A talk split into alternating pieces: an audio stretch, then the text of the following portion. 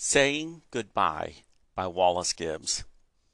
When Daniel went off to school at Texas A&M University, he suggested that we all set up a Marco Polo account so that we could video chat with each other. I installed the program on my phone and set up two groups. The first group consisted of me, Laura, Maria, Christopher, and Daniel. The second group consisted of me and three of my siblings, Gail, Charlotte, and Virgil. Gina couldn't download the Marco Polo app onto her phone, so she was unable to participate in our chats. Mama most certainly did not have Marco Polo because she was one of the only people that I knew that still had a flip phone, something that she was very proud of. Throughout this narrative, I will let you experience some of the Marco Polos between me and my siblings. In the fall of 2019, at Mama's insistence, I took off a day from work to go to Houston with her to check on her funeral arrangements. Mama had this sense of urgency to make sure that everything was taken care of before she died. Uncle Jack Nyday became Daddy's brother in law when he married my Aunt Joy Ruth on April 15th of 1950. Uncle Jack was a captain at the Houston Ship Channel and was responsible for guiding ships through the Houston Shipping Channel. Uncle Jack also owned and operated the Nyday Funeral Home South in South Houston.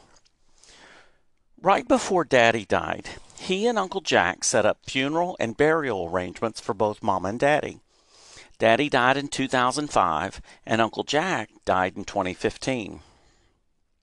I had called Nyday Funeral Home earlier in the year and validated that my Uncle Jack had arranged everything, and all that Mama would owe was a thousand dollars for her service and the cost to transport her body from Pritchett, Texas to Houston, Texas. The lady helped me th- the lady that helped me told me that this was an unbelievable deal and that Jack Nyday must have really thought highly of Mama. I told her that he loved both Mama and Daddy and that he helped Daddy to arrange all of this so that there'd be no worries for Mama and us kids. I left Hurst, Texas at approximately 7 o'clock in the morning and drove two hours east on I 20 until it intersected with Old Highway 135 on the outskirts of Kilgore, Texas. I pulled into the parking lot of a Kid Jones Exxon gas station and convenience store where Scotty and Mama were waiting for me in Scotty's red Dodge Ram pickup truck. I parked the car at the front of the store and walked over to see Mama and Scotty. Give me just a minute. I need to go to the bathroom and get me a Dr. Pepper, I told them. Mama had already collected her bag exited the pickup truck, and was walking towards my car. I took the keys out of my pocket and clicked the unlock button as I rushed inside the store, shouting, It's unlocked! As I exited the store, I could see Mama sitting in the front passenger seat of my white Ford Taurus. Typical Mama, I thought to myself, with the let's get down to business attitude. I walked over to Scotty's truck and shook his hand through the roll down window. Y'all be careful now, Scotty said. We will, I said. I will have her back tomorrow night. All righty, Scotty said. I'm headed to Kilgore to pick up some supplies for the dry cleaners. Great, I said. Since I am unfamiliar with this area, I will follow you into town. I am sure Mama can direct me from there. I returned to my car and sat down in the driver's seat. Leaning over, I gave Mama a kiss and asked how she was doing. I feel fine, she said. Where are we going from here? I thought we would go to Humble and eat lunch. Then we'll go to Nyday's funeral home. Afterwards, if we have time, I would like to stop by Christopher's house to see him. From there, we'll go to Gail's house to spend the night.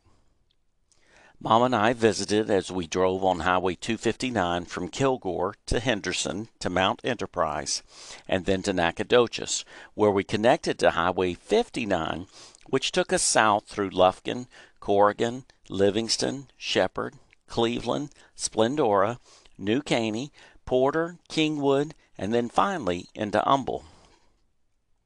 My original plan was to take Mama to Red Lobster, one of her favorite restaurants.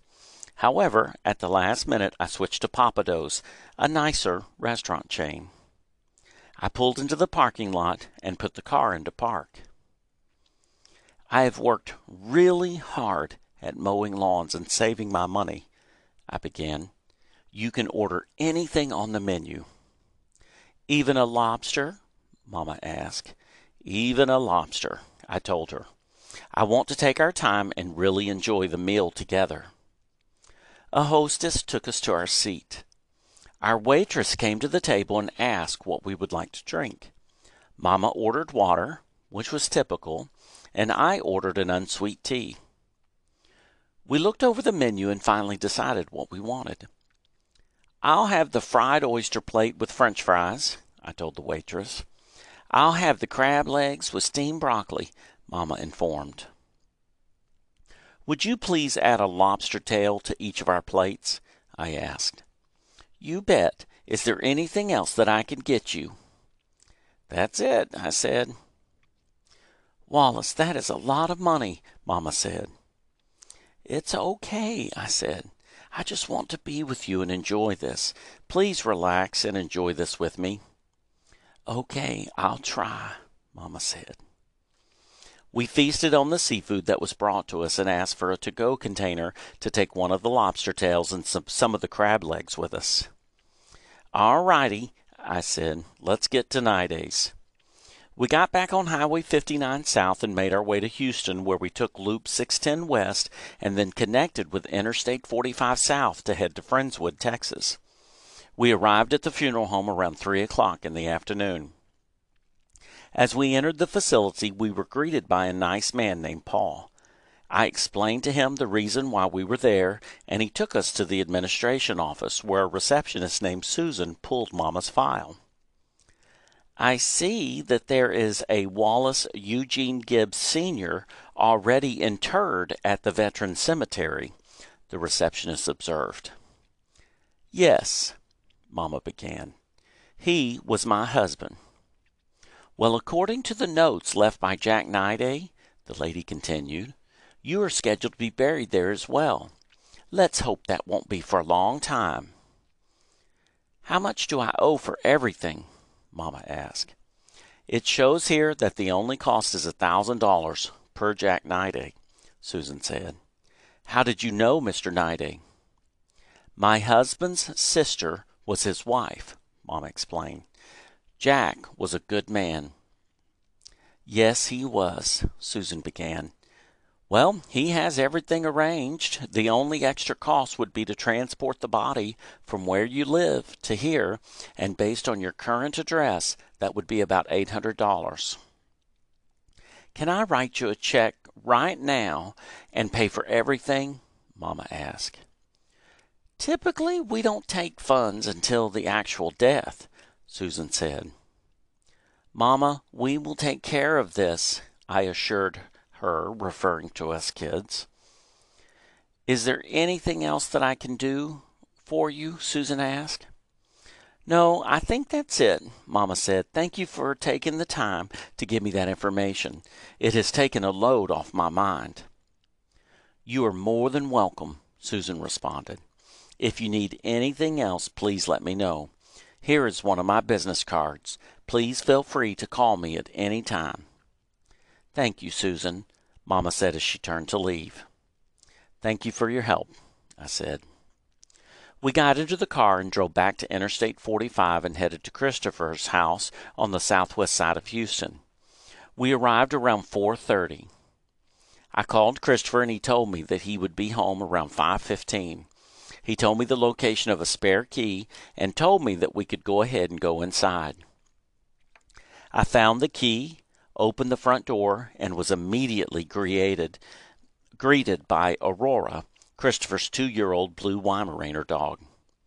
At first, Aurora was a little hesitant around us until I spoke. Aurora, I began, it's Grandpa and Grandmother. Aurora's tail began to wag, and then she jumped up and put her front paws on my chest as she vigorously wagged her tail. Grandpa loves you, I said as her tail wagged even more furiously. Mom and I sat on the couch in Christopher's room and visited while petting Aurora. Suddenly, Aurora's ears twitched and she bolted towards the front window, where she put her front paws on the sill and began doing a sort of tap dance when she spotted Christopher getting out of his truck in the driveway. I got up and opened the door for Christopher as he stepped inside. I gave him a big hug, and then he went over to where Mama was sitting. Hello, grandmother, Christopher said as he gave her a hug. Most grandparents let a grandchild decide what to call them. Not Mama. She decided in 1982, when Heather Lumen was born, that she was going to be called grandmother. Mama returned Christopher's hug, all under the watchful gaze of Aurora. I don't have anything to eat, and I was wondering if you would like to go to one of my favorite barbecue places just right up the street, Christopher asked Mama. I would love to, Mama replied. Sounds good to me, I answered. We sat and visited for about thirty minutes when Christopher left to change into something more casual. When he returned, we went to my car and drove to Gatlin's Barbecue on Ella Boulevard. Christopher bought a plate, and then Mama and I split a plate. We visited some more and then headed back to Christopher's house. We left some crab legs and a lobster tail for you in the refrigerator, I said. We need to go ahead and head to Aunt Gail's house before it gets too late.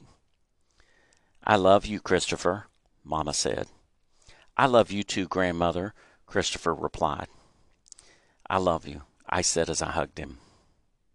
Let me know when you get there, Christopher said. I will. I drove through Christopher's neighborhood and took Interstate 45 north to Loop 610, where we went east until it intersected with Highway 59, where we headed north towards Cleveland. We arrived at Gail and Bobby's house around 9 o'clock, exhausted from the day. We visited with Gail and Bobby for about an hour, and then all of us headed to bed. When are you leaving tomorrow? Gail asked. I thought that we would eat breakfast with you, and then we'll head back to Pritchett, I said. Sounds good, Gail replied. Good night, Wallace. I love you.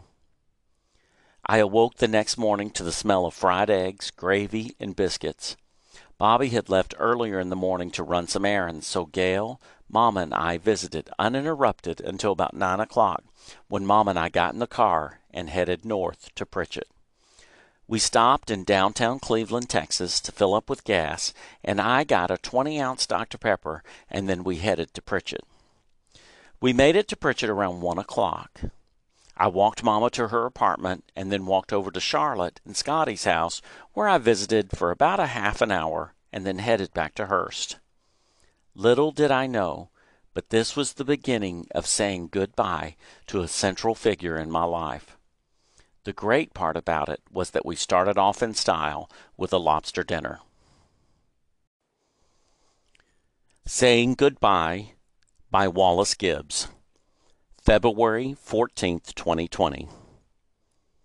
Today is Valentine's Day. Laura and I went to dinner last night at Outback to celebrate because Charlotte had asked me to come stay with Mama while she and Scotty went out of town.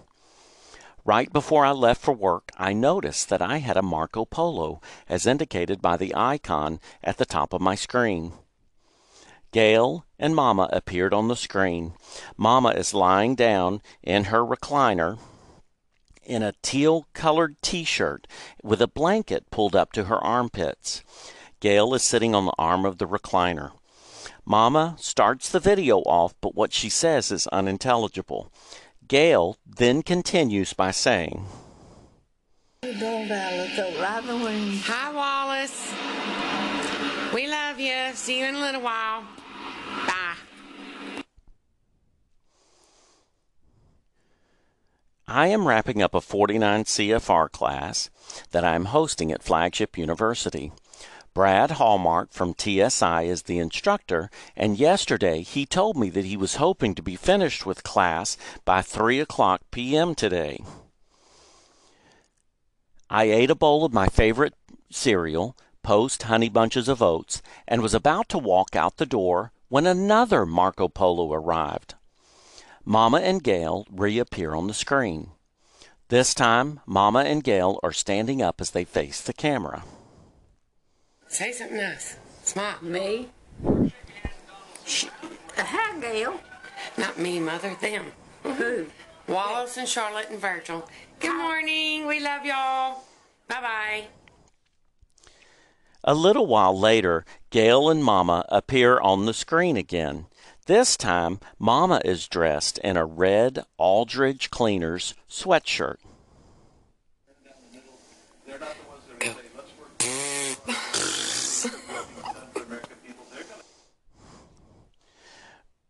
Virgil appears next. Charlotte appears next. Okay, kids, let's be grown ups around here. Who does that sound like and look like? Gail. Wallace appears next.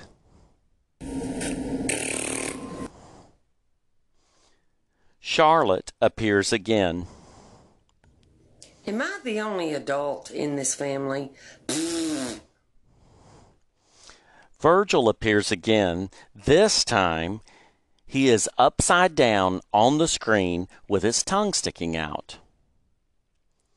True to his word, Brad Hallmark was ready to walk out the door at three o'clock. I said my goodbyes to the students in the class and made sure that Brad got on his way back to Oklahoma City. As I exited the parking garage, I called Laura. Hello, Laura answered. Hey, I started.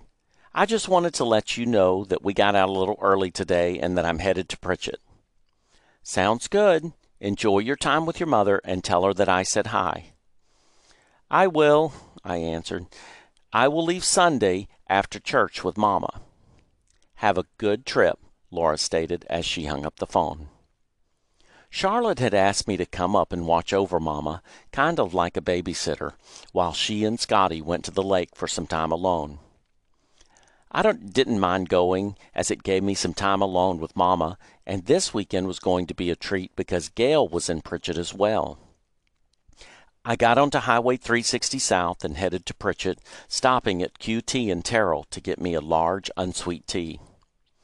After Daddy died in 2005, Mama had stayed in Pritchett for about a year and then sold their 14 acre place to a young family. Granny had been living with Mama and Daddy since 1997. Mama and Granny moved into a trailer home directly across from Gail. It was a good place for Mama and Granny as it put them under the watchful eye and excellent care of my sister Gail.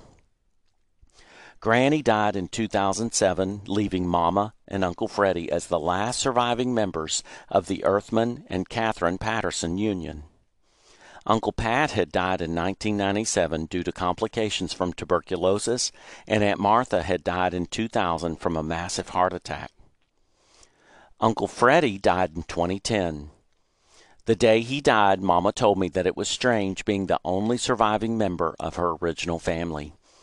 She told me how much that she appreciated all of us kids and needed us more than ever. In 2009, Charlotte and Scotty constructed a metal barn with two large bay doors in it so that they could store tools, lawnmowers, and other supplies. As they were building it, Mama asked them if they would build her an apartment on the end of it so that she would have a place to stay when she visited Pritchett. Scotty and Charlotte adjusted the plans and added a little 600 square foot apartment for Mama that consisted of a bedroom, a bathroom, a living room, a kitchen, and a small dining area. It was the perfect size for Mama. As you faced the building, you could see two windows indicating where Mama's apartment was. The first window was in the bathroom, and the second window was where the kitchen sink was located just the perfect size for a person that spent most of her time outdoors. Looking out from the bay doors, you could see a beautiful hay meadow that bordered the private road that led up to Charlotte and Scotty's place, and then continued on for three houses further down. In 2018, Mama sold her trailer house and permanently moved to the apartment in Pritchett. It was a hard move for Mama because she loved being in the Cleveland area where she could attend services at the church where we all grew up. but her heart ached to go back to Pritchett. As I turned into Mama's driveway, I could see her and Gail sitting in one of the bays of the barn, watching me. I pulled my car under a grove of sweet gum trees and put it into park. Hey, you two, I said as I approached the open bay. What are you doing out here? Yoda, Toby, and Rocky, Mama's small dogs, ran out to greet me. Yoda was a gray Chihuahua mix, and even though she was the smallest of the three dogs, she was the alpha dog. Mama's other two dogs, and Charlotte's two dogs, Laddie and Patch, all gave in to Yoda's authority. Just sitting and visiting, Gail said. How was your trip? It was good, I said. I had a good week at work and am looking forward to spending time with the two of you. Have you eaten supper? Mamma asked. No, ma'am, I said. There is a pot of vegetable soup on the stove top if you want to heat yourself a bowl, Mamma offered. I'll do that in a minute, I said. When are you going home, Gail? I think that I will leave about mid morning, Gail began. Bobby is at the deer lease, so there is no rush to get back, except that I need to be home for church on Sunday. When are you going home, Wallace? Mamma asked. I thought that I would go to church with you and then head home after that, I said. I would like that, Mamma replied. I'm going to get me some soup and I'll be right back, I said. There's also some cornbread that I put in the microwave to keep the flies off of it, Mamma said as I entered the apartment. No one could make homemade vegetable soup like Mamma. It was the perfect blend of vegetables and was salted to perfection. Sometimes she made it with a soup bone in it, and sometimes it was just all vegetables. I felt the side of the pot and discovered that the sides were still warm to the touch, so I grabbed a ladle and a bowl and scooped up a nice helping. I grabbed a glass of water, a piece of cornbread, and my bowl, and headed back outside to eat and visit with Mamma and Gail. After two bowls of soup and lots of fellowship, we decided to turn in for the night. Charlotte left the front door unlocked for you, Mamma said. Do you need anything else? No, ma'am, I said. I know just what to do over there. Good night. I will see you in the morning. I went over to Charlotte and Scotty's house, brushed my teeth, and went to the guest bedroom. I laid on my back, looking up at the ceiling that was covered in the glowing dark stars that Charlotte had pasted there for her granddaughter Peyton. I liked the effect that it gave the room, and pondered the week as I fell asleep.